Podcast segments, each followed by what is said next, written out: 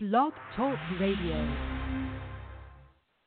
Hello and welcome to tonight's edition of Students for Better Future Radio. I'm your host, Doreen LaGuardia Cinco with Crystal Acosta, and we are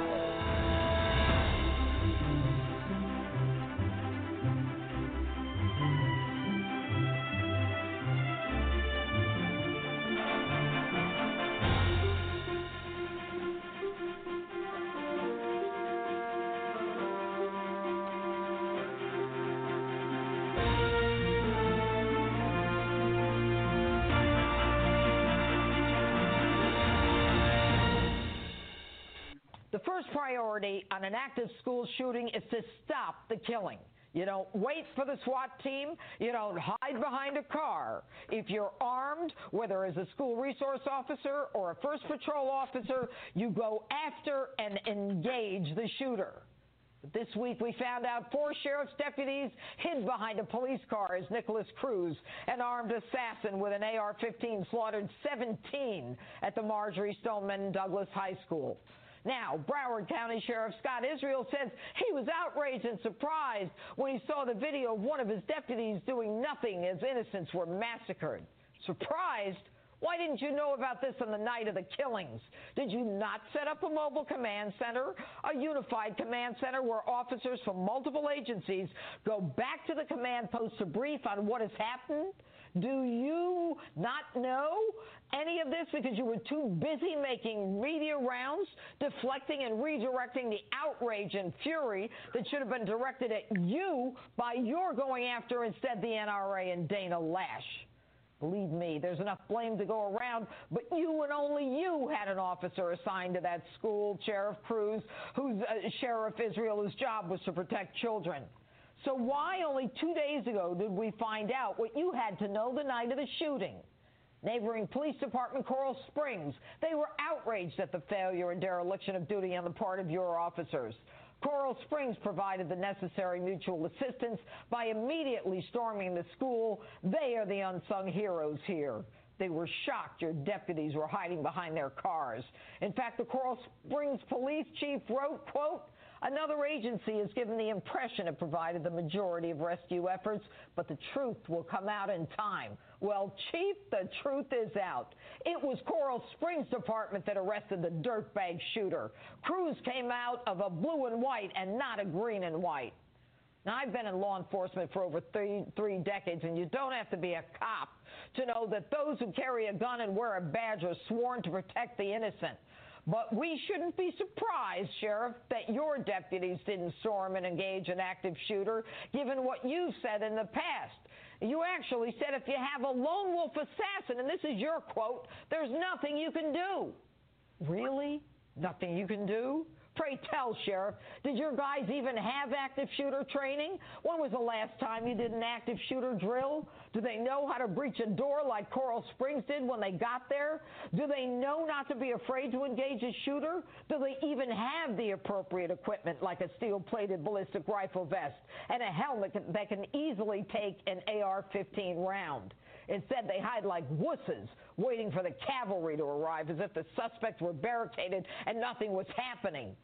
Coral Springs knew to immediately engage and use bolt cutters on the fences to go through locked doors to carry the kids out. And Sheriff, you don't know when people are dying. You immediately breach, enter, and engage. But beyond that, Sheriff, it's even more outrageous. You, your department got 18 calls about Cruz, his violence, his threats to shoot up the school before he actually followed through and killed 17 people. These warnings concerned everyone, it seems, but you. When you had the power under the Florida Bakers Act to have this kid involuntarily committed for a psychiatric assessment, you did nothing. How dare you trumpet your handling of this situation, hiding what your officers did and blaming others? The buck stops with you. But then again, Sheriff, you're the bozo who couldn't figure out how to police, admitting that you failed to seize control and set up an effective command center after the deadly shooting at the Fort Lauderdale airport. You yourself were highlighted for a lack of leadership. I spoke with a sheriff today who said, well, maybe their walkie talkies didn't work, or maybe they didn't know whether the shooter was on the first floor or the second floor. Hogwash. I don't care if the shooter was on the first floor, the second floor, or hanging from the roof. If children are bleeding out and dying and these cowards with guns are waiting to do what?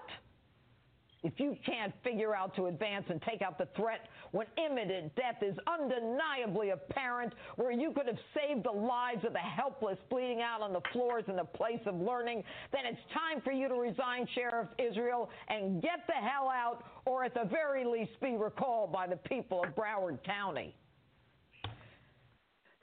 Amen. She was she was she was she was too nice. She was too nice. Even oh, uh, yeah, and, uh, and so, it, it goes. It goes. On here, Luther Mays. Cisco first. Yeah. It goes. It goes. It goes beyond it incompetence. Yeah, it goes beyond incompetence. This was. I I can say it, and I will say it. This was done on purpose, for political reasons. You know, Second Amendment, gun control. That that that that that that's the reason. They wanted that to happen, and they let it happen. So yeah, now they're being called And- out for it, ain't they? Luther, go ahead. Let it rip. Just let it rip. Well, they're being called out now. I mean, that's on Fox Two News. The people see them that this little game they're playing is gonna is, is they're looking pretty bad. These liberals and these RINOs. These are the people. These blue blue dog RINOs and these liberals. They're not about freedom. They're dictators. They want to fade out the middle class and they want to disarm us. Rich man, poor man. That's what they want with this Uh, country. Cis- Cisco, is there a such thing as a stand down disorder? Uh, uh, I'm sorry, not stand down I- I- disorder. I, I have Yeah. never heard of that.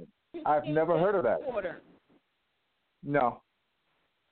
Uh, Because according, I mean, I've watched the tapes too. According, and even the stuff I've seen, it seems like the police were just, the Broward County police were just with their guns drawn behind the car outside, while the shooters were inside. Yeah. Well, this, police- this, Okay, this, and, and this, shooting up. this, this had to come from the top. These four deputies are not going to take into their own hands doing that unless it came from the top. That's that's that's I'm I'm so convinced that that's the case.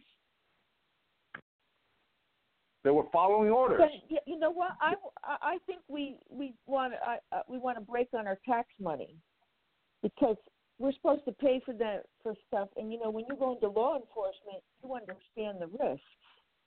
Yeah. And look, if if they're not going to defend me in something like this, what the hell do I need them for? So our taxes pay for that. Why should you know? Why should the money go for something like that? Well, this this sheriff is is totally totally driven by the political aspect of it, not by the law enforcement aspect of it. So that's uh, uh, uh, uh, and and it's been proven with the photo photo photo uh, ops that he's been having, and and we we know where he leans his his uh his loyalty to. Well, I think I see with a picture standing next to Hillary Clinton. Exactly. So that's that we know. But anyway, I think I think um, we we can time, see if we can bring in Dr. Nathanson. Yes, I'm going to bring in Dr. Nathan. Um, tonight's topic, folks, um, we're going to be talking about men's studies and the rights of the uh, the rights of men. Um, so often in the past, you know, we've discussed women's rights, you know, rights for pretty much everybody else, um, but the rights for men basically have not been discussed too much, and I think it's about time that we need to take a look at this. Um, you know, and I mean rights in almost in every way. You know, even on college campuses, you know, to jobs, to to whatnot. So I'm going to bring on a fellow by the name of Dr. Paul Nathanson, um, and he he's going to be discussing this. He was actually studying this field. It's called misandry for about 30 years. Um, so let me see if I can get him on the line. Hold on a second.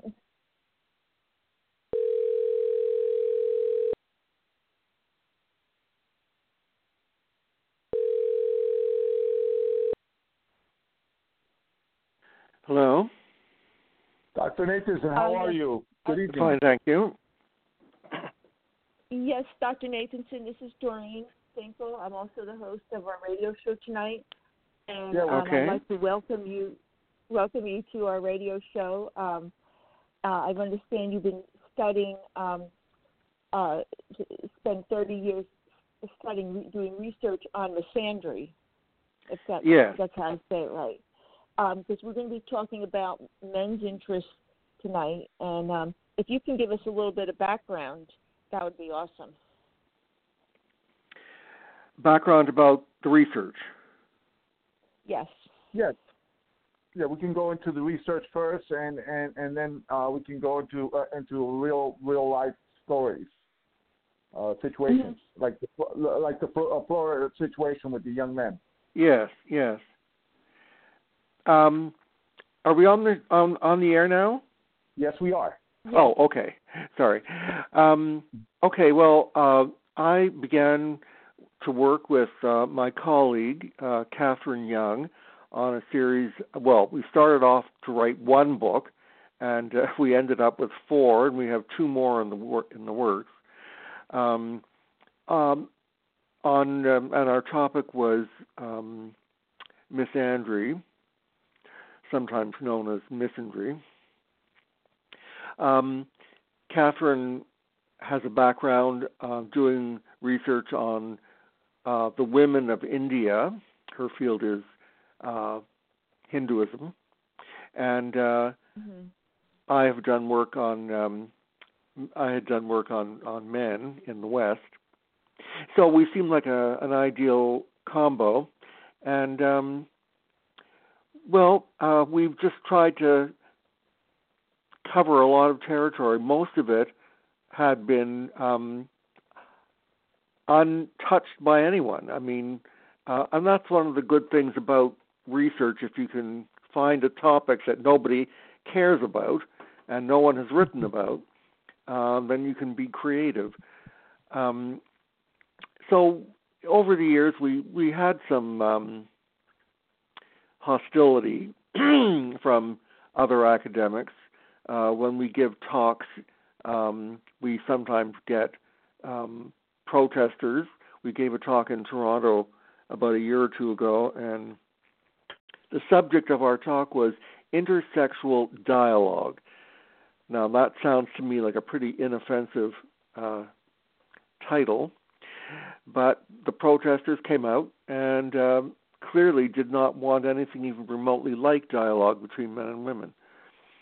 So that's a, that's a, a comment on the state of things. Um, what's more disturbing, though, is that this is no longer confined to um, college campuses. Uh, you know, college campuses have been um, notorious for uh, harboring radical fringe groups, um, but they were, in fact, fringe groups. Now they're mainstream. This is the big. This is what's changed in the past few months. Um, you know, I have been warning people of what's going on in the academic world for for decades, and people said, "Oh, you know, really, who cares what's going on in the universities?" Well, now the chickens have come home to roost. We have, uh, you know, I read the New York Times every day, and I I am truly shocked at how a great newspaper has become a, a, a vehicle for propaganda without any apology. Um, they have hired a staff specifically in order to promote feminism. And by feminism, I would say not even the kind of egalitarian feminism that originated in the 1960s, but something much more, well, something sinister. Um, so we had uh, an article the other day about Susan Brownmiller, who wrote, who invented the idea of rape culture in 1975 and was uh, not given as much attention as she would have liked, according to this interview.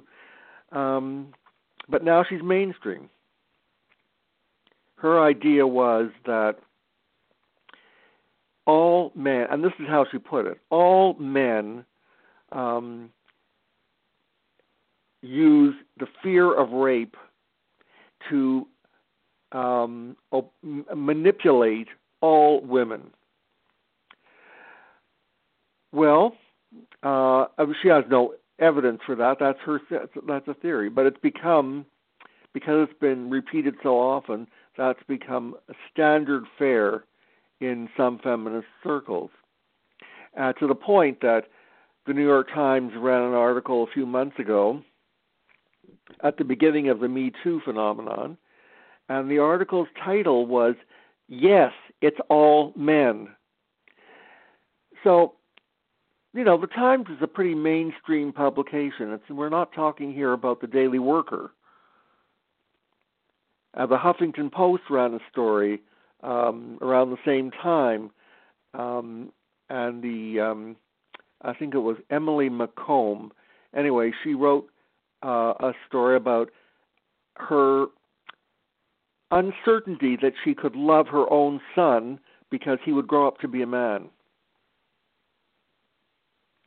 So that tells you something about where we're at. Now, you want to put that together with uh, the Florida shooting? Okay, let's do that. Um, well, uh, Dr. Nathan, before you go yeah. on, uh, there's a, there's also a trend that's coming, and it's, it's it's growing. Is some feminists are basically pushing that they want to eliminate the term men because it's offensive. Yes, well, you know, uh, So then, 30 or 40 years ago, when I was doing my undergraduate degree, um, women were spelling their word W O M Y N, so they wouldn't have to contaminate themselves with the word men. Right. so then the men shouldn't they do something in response, like about men's rights? Well, okay. There have there are in fact several men's movements. Um, very few of them, I would say, are likely to be effective. Some of them are are are aimed at men who are angry about specific problems, such as uh, losing custody of their children or divorce problems. Um, these men are not necessarily interested in misandry, although they acknowledge that they have been treated in that way. Um, and then there are men's rights groups, and uh, there's nothing exactly wrong with that. Men should have rights like any other citizens. Um, except that I think the problem is not so much. I, I prefer not to talk about this problem in terms of rights. I think there's a there's a profound moral problem here that that goes far deeper than any legal rights. Um, so um, there's a group that I am associated with in Canada. It's called the Canadian Association for Equality, and they talk less about, you know, doctrine or ideology. Um, they simply get doing things that men need. They set up a shelter for um, men who uh, vi- male victims of domestic violence. Um, they do co- they cooperate with work on on um, on rape. They um, so they they just do things that need to be done, and uh, uh, it seems to be very effective. Um, then there were a few. I don't know if they're still going, but there was a movement. It was known as the mythopoetic movement, associated with um, this guy Bly. I forget his first name.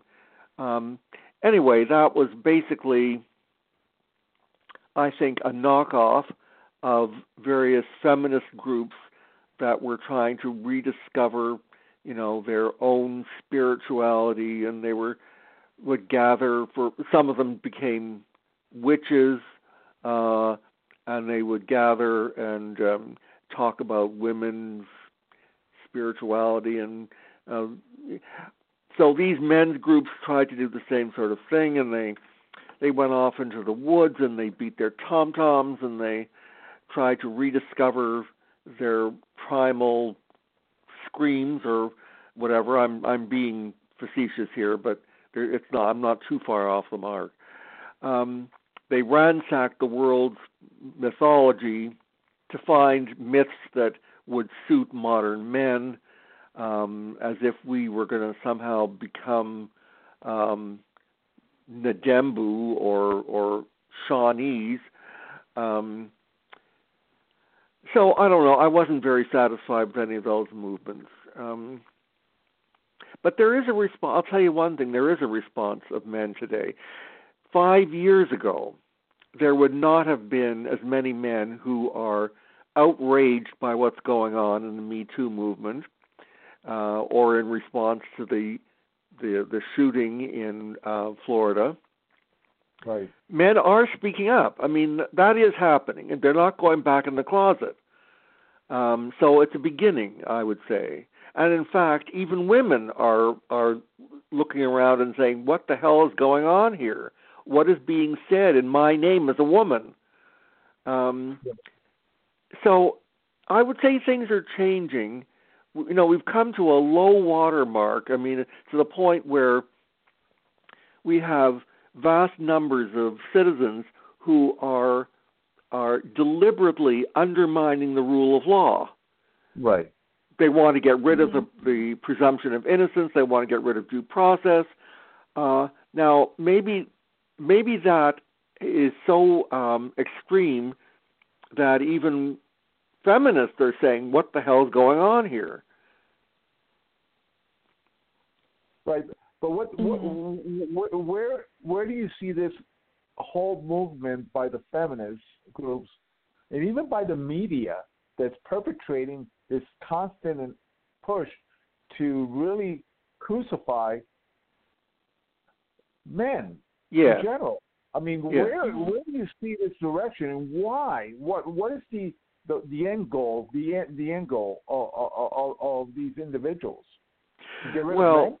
Well, if you uh, if you look at feminist ideology, and I'm not talking about Betty Friedan, I'm talking about you know Catharine MacKinnon and Andrea Dworkin and Robin Morgan and Marilyn French and um, even Gloria Steinem, although she's small fry. Um, what they want is a revolution and uh, a social revolution, and Okay, they've okay. learned they've learned that to have a revolution, you no longer need to go out in the streets and man the barricades. You can change laws. In a democracy, you can have a revolution simply by changing legislation, by having bureaucrats administer laws, uh, the enforcement of laws in ways that favor your own group. So that is what's going on. And the revolution is one that ultimately depends on destroying the family because the family is considered the heart, uh, the beating heart of patriarchy. So women can never, they believe, uh, they can women can never achieve um, autonomy and freedom uh, as long as the family exists. Well, Right. there, there, you know, the news is that the family is in terrible shape, um, and that I think is where I want to come to with the the Florida shooter. Yes. Uh, um, now, you know, there are people propose several um, explanations for this. There, some people say, look, this is it's just a matter of guns. Get rid of the guns, and you'll get rid of the problem. I disagree. Yes. I disagree. And I'm not frankly, I'm you know, I'm Canadian, I'm not part of this American this this eternal debate in the states about gun control. But I but just from my vantage point in this conversation I would say that controlling guns will not uh, create healthy male citizens. It will decrease the damage, but it will not solve the problem. Now, other people say that the problem is that these boys um, are are pathological. They're they're just um, they're insane. Uh, but you know what? Most of them are not insane. They don't have psychotic breaks with reality. They don't have hallucinations. They don't hear voices. Um, they are profoundly disturbed, but they're not mentally insane. And so locking them up either in prison or in in mental institutions is not going to solve the problem because there will always be more boys like them out there. Now we're talking about a tiny minority of boys, but even so, it's notable that there that these are these these people are all boys or young men, and I think that needs to be taken seriously. So my so other people blame what they call toxic masculinity. Now that's a smear word. Uh, it used to be called testosterone poisoning. The idea being that testosterone itself, the male hormone, or simply being male, was a pathological phenomenon, and that the only way to to cure that problem was to make men somehow into women or turn boys into girls, um, feminize them. Um, now, you know what? That's not working. After half a century of social engineering, it's not working. What's happening is that boys are, in general, they're giving up. They're dropping out of school at a, at a rate far higher than girls. They're not going to college. 60% of the classes in university uh, uh, classes are, are, are women. Um, they're not graduating, they're not going on for doctoral work uh, at the rate of women, which means uh, not only that women are in a much better position to earn um, high pay, but it means that we're creating an underclass of men, of unemployable, uh, uneducated, and therefore unmarriageable men. Um, and so the feminists would, would win the revolution if that's what their end game is. Yes, they'll win it, but you know what? It's a this is a uh, they can't really win because we still have to live together. Men and women still have to live together. So uh, it's it's a kind of victory that nobody really wants. Uh, so when you get to the point that women are fretting about how they can even how they can love even their own sons, does that sound like a winner? I don't think so. Um, Dr. Dr. Nathan, uh, I, I'm curious. I, I lived in Canada for six months in Ottawa, and at that time, and that was in the uh, in the late '90s, and I didn't see, you know, the Canadian culture was very open uh, in regards to there was very pleasant to to live there. How is it today in regards to the attack on men in in, in, in, your in your country? it's no different or it's even worse uh, because um, at least in the states there is some opposition to all this social engineering. In Canada, people just pretend it's not happening. Uh, it's the situation is, I think, worse. I mean, we have a liberal government. The, the prime minister announces at the very beginning that he's a feminist. Um, okay, let's see what happens. Uh, well, one of the first things he did was to revive um, a legal mechanism that his predecessor in another party um, had abandoned. It's called the Court Challenges Program.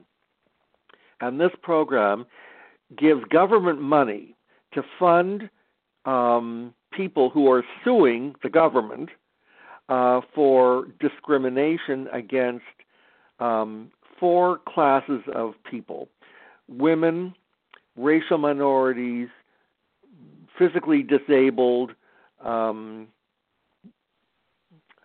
I don't, there might be another group there, but they're defined as historically oppressed people, which means that even if their position rises, as the position of women certainly has, they are still historically oppressed, and therefore this program will never disappear. So it means that I, as a citizen of this country, um, I'm a second-class citizen because the the the entire government is focused on building up groups of people, but at my expense. Now that's not going to work.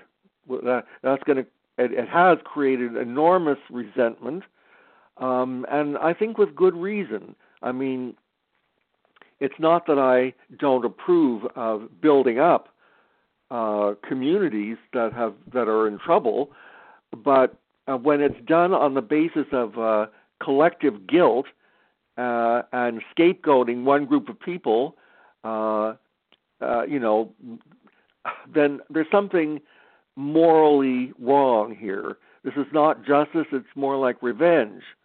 Right. And and and that whole that whole uh, that whole movement, that whole push, had started with uh, was was started when when Just, Justin Trudeau uh, Jr. came into uh, office. Correct. Yes, I mean uh, the the yes the political uh, mechanisms came in with him. The ideas, of course, were there long before he got there. Right. Because that's all with uh, with Stephen uh, with uh, Mr. Harper. It was it was a bit different. The uh, it, it was it very different. More, very different. Yes. Yeah. Uh, getting back to the Florida, Florida uh, shooter, how do you? What's the perception in, in Canada in regards to with the press uh, in regards to what happened in Florida with the uh, the 19 year old who started shooting at uh, and killed so many young people in regards to the subject that we're, we're discussing today? Well, I would say that it's um, not much different from in the States. I think Canadians sort of relish this as an excuse to denounce Americans for having all the guns. I mean, they are focused on the gun thing, and it makes Canadians feel superior because they say, "Oh, look, we, we're better than Americans. We don't have all these guns." Well, uh, I don't. Uh, I'm not a big fan of smugness and self righteousness. Um, but I I want to I want to keep getting I want to keep getting back to to this guy Nikolas Cruz because um, you know he's the poster boy for everything that is wrong with men, uh, and I think that uh, without getting into any any personal evaluations, if I haven't met him, I don't know anything about him except except I know one thing about him uh, that he is uh, fatherless, and that is mm-hmm. a, a, that's a very common part of the profile of these um, high school killers. Most of them, I would say, uh, something like 70 or 75 percent of them, do not have fathers. And even those who do have fathers live in a society that does not value fatherhood. You know, we live in a world w- mm. which says that, uh, well, two mothers can be just as good as a mother and a father. Mm-hmm. Uh, so, so fathers basically are seen as assistant mothers at best. At mm-hmm. worst, of course, they're potential molesters and what have you. But uh, they uh, they're assistant mothers, and you know I often ask young men who become fathers, and I say, well, what does it mean to you to be a father? And they say, they say, well, uh, you know what, I'm I'm emotionally close to my children, and I play with them, and I do their diapers, and okay, that's all very fine, mm-hmm. um, and it must be gratifying to them and their children, but that isn't the primary function of fathers the primary function of fathers does not really begin in infancy when children are nursing at their mother's breasts um, and mothers give their their infants and their children unconditional love but what happens when children grow up and they are, you know, they have to gradually enter the larger world? Uh, the job of a father really is uh, to help children learn to earn respect. Whether that respect involves emotional attachment is another matter entirely.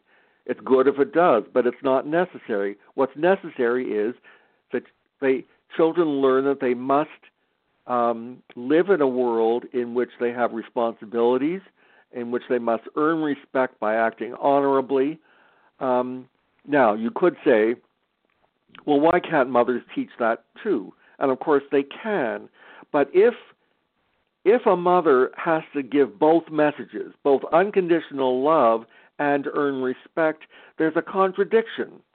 And children recognize this contradiction. Uh, it, you need a different person to give each of those two messages.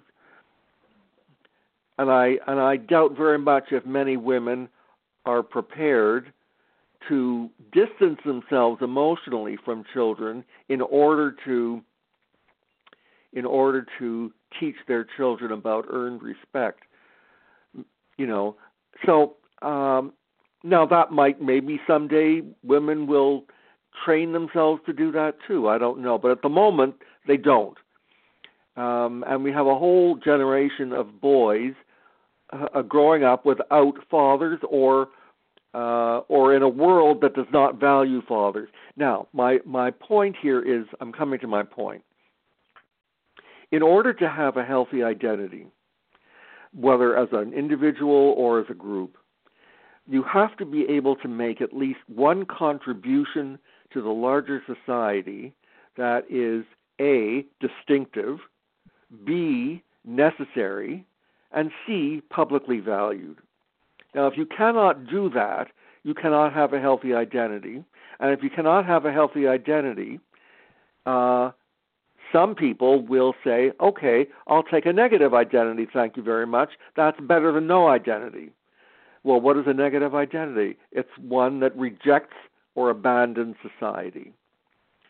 So, that I think is part of the context that produces shooters such as Nikolas Cruz. Uh, now, he now these shooters might have additional personal problems, but that's the that's the cultural context in which this is happening, and I think we we ignore that to our peril. That's uh, so, Doc. How, how do we change this? Reverse some of this, because uh, I'll tell you something. In in our media over here, everything almost everything you watch makes the men look bad. Yes. You know, like Homer, Homer Simpson and all that. Yes. Oh, oh, Homer Simpson is is nothing compared to the Me Too uh, phenomenon. Mm. Um, you know, mm-hmm. uh, now we in in one of our books we wrote about popular culture, and we found that uh, you know many um, many productions, whether they're movies or novels or harlequin romances or jokes or comic strips.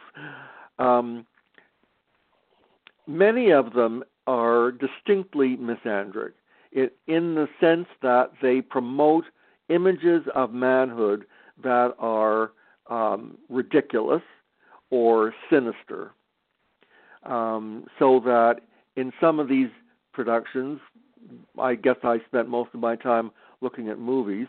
Um, you know, the the main um, the main uh, protagonist is a female victim, and the main antagonist or villain is a male nutcase.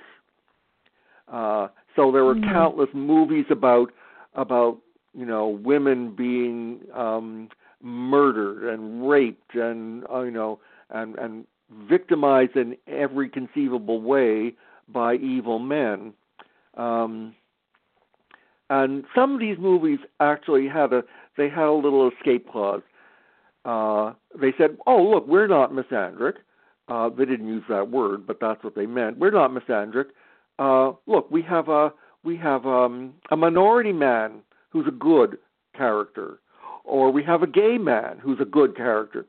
Well, you know, these are these are sort of like what sometimes black people complain about token blacks. We call these men honorary women. So, in other words, the only good man is a woman.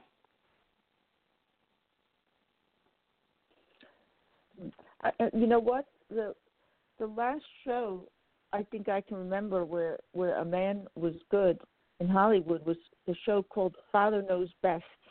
Yes, yes, and you know what? If um, that that, show has been denounced in so many articles and books. It's the one show that they always single out as being the the the worst example of patriarchal thinking. Imagine a father who actually knows something about being a father. No other show gets that amount of Yeah. abuse. Yeah, and and raising kids and all that. Um, yes. Uh, So so we we need to come together and start to reverse this trend a little bit. Because I Well- a lot of things on college campuses, and, and you know I'm glad that you mentioned that because I, I recruit on on there, and and of course you're a professor, so you know. um and, and you're right; it's extended into the real world. I call it one big liberal plan. Thanks, Lu- Luther's a member of our panelists.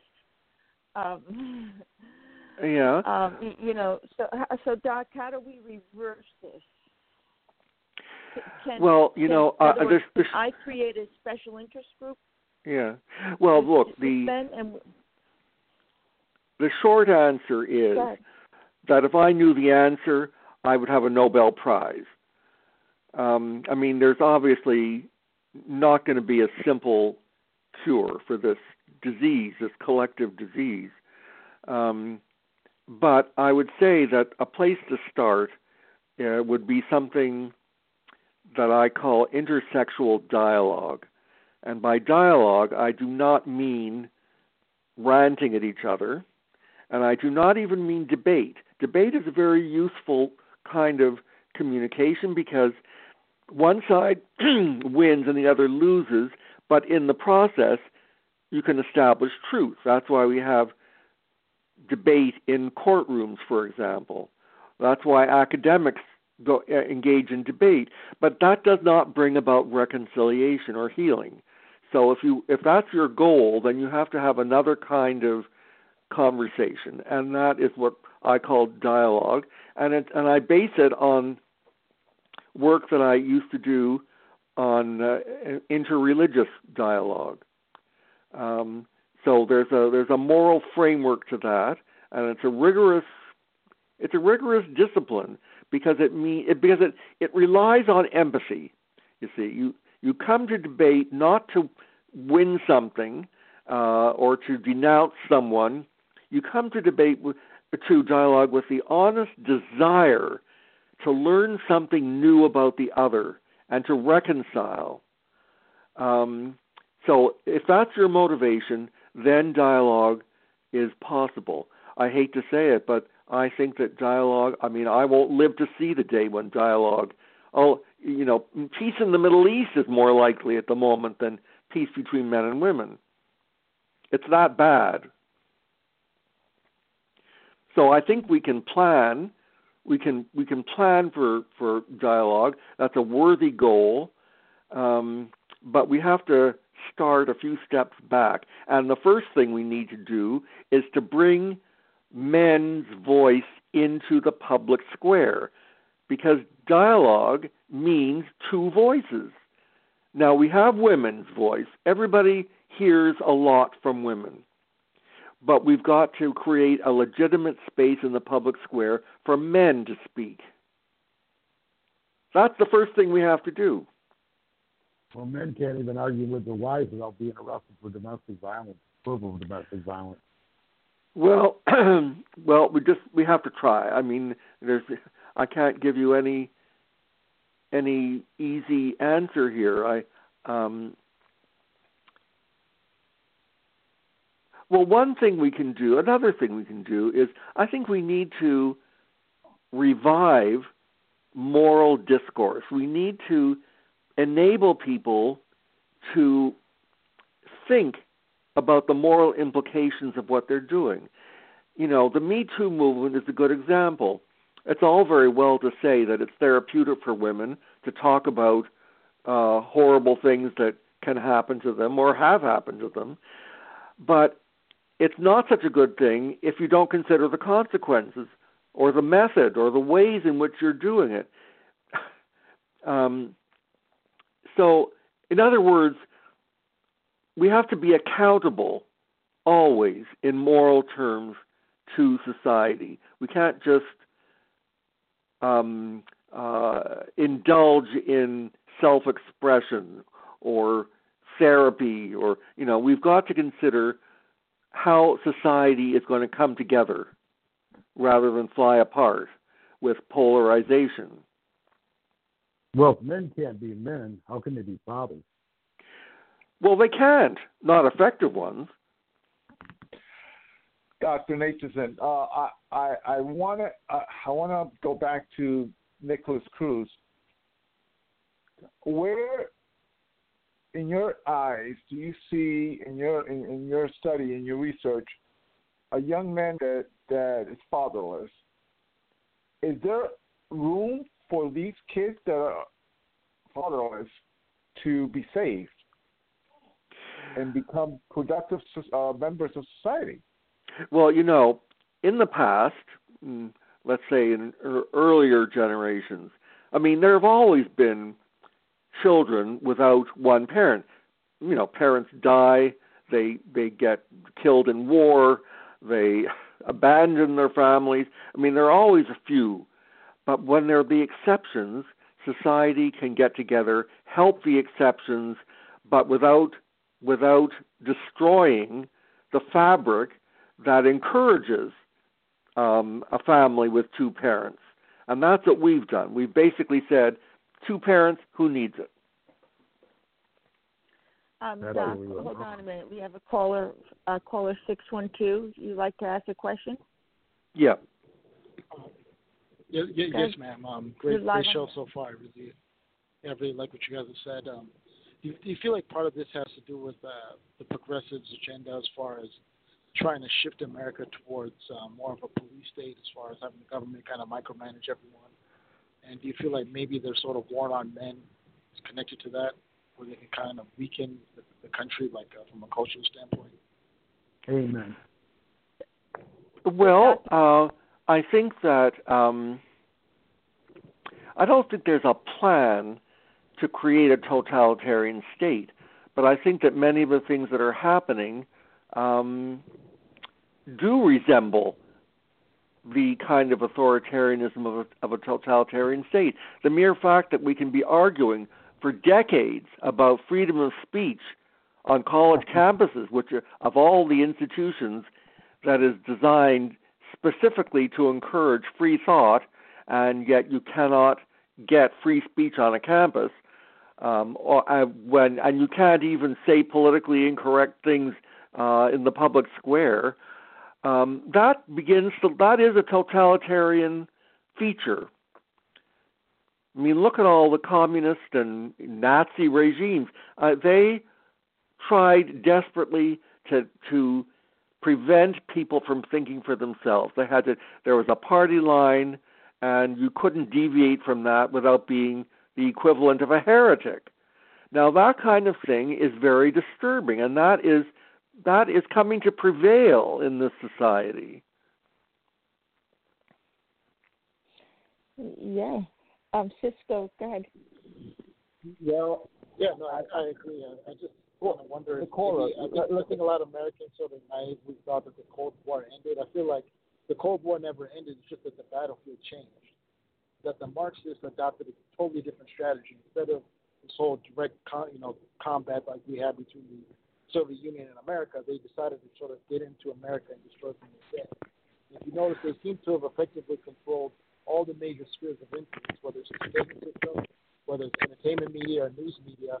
And I feel like they, you know, we see this in the university level. I mean, that's basically the sort of canary in the coal mine to let you know where the left is headed and what they're trying to do.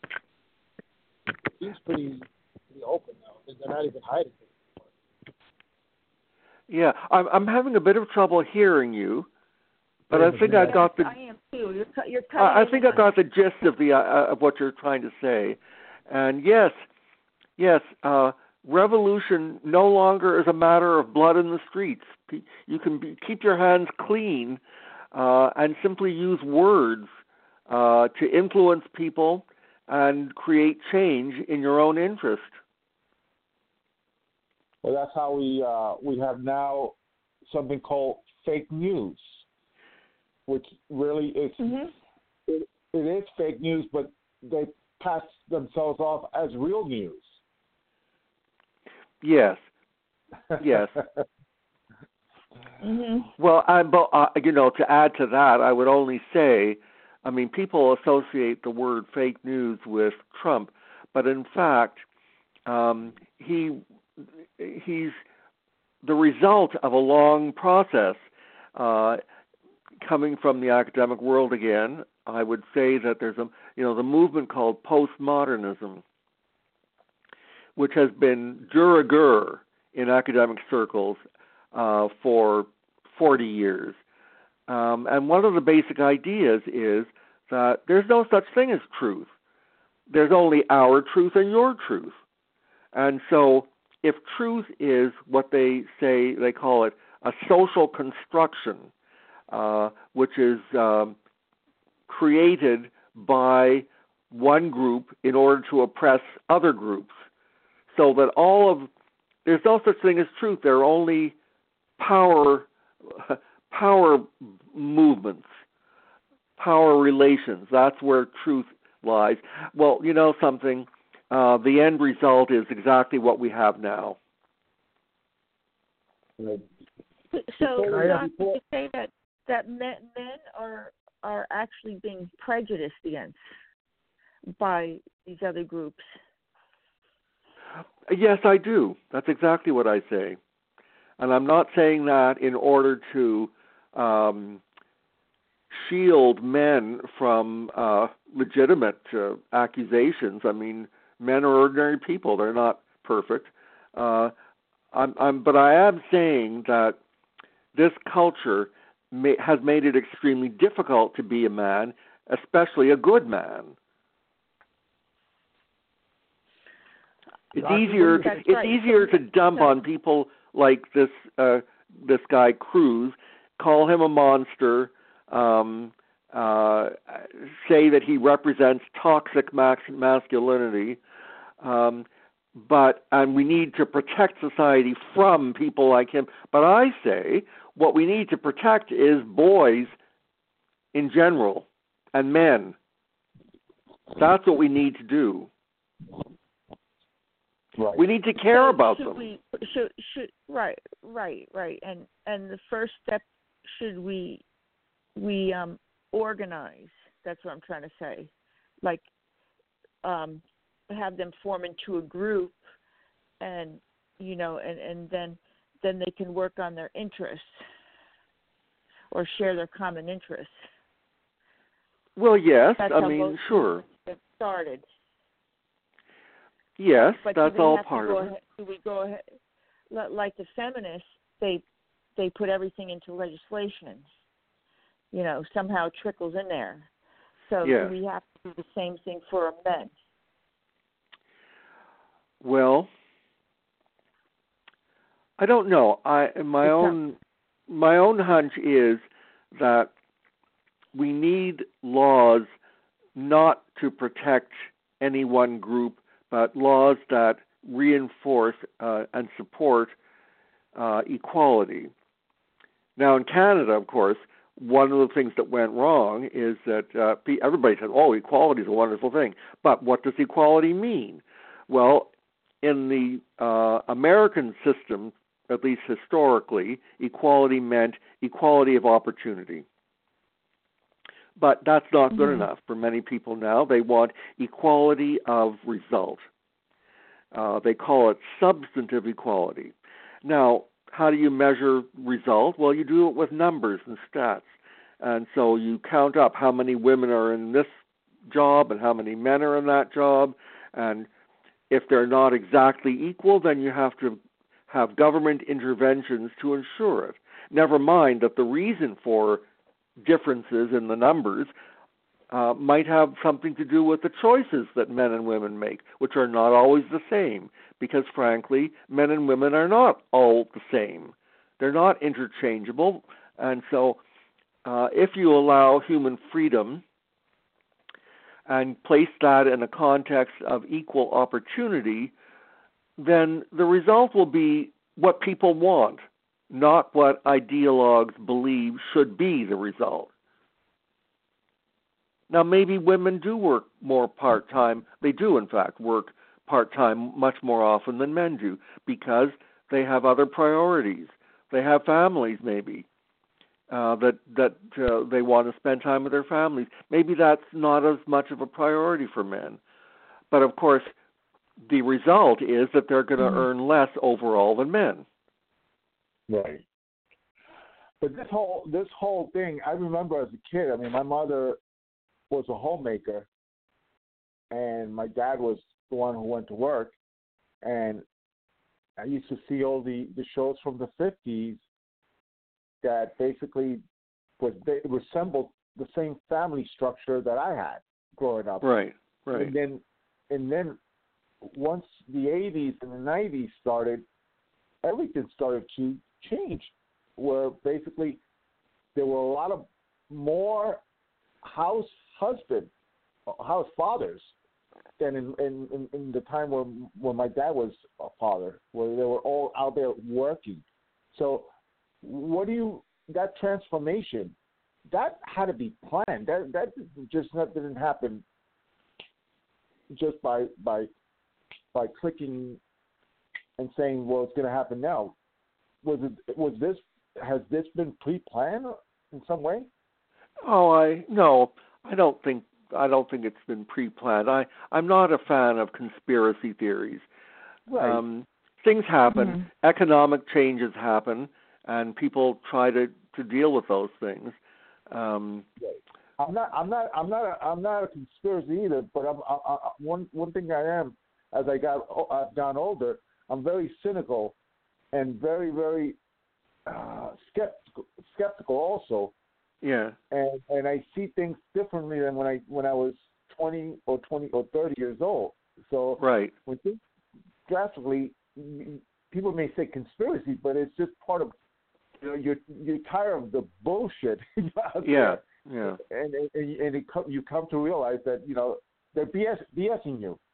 Yes, yes. So. Well, and I think that there there was a a tremendous increase in in public cynicism in the 60s because of things like the Vietnam War and uh and scandals and and people began to think, you know, what's going on here, you know, who's who's good and who's bad and how do we know this and how do we know that?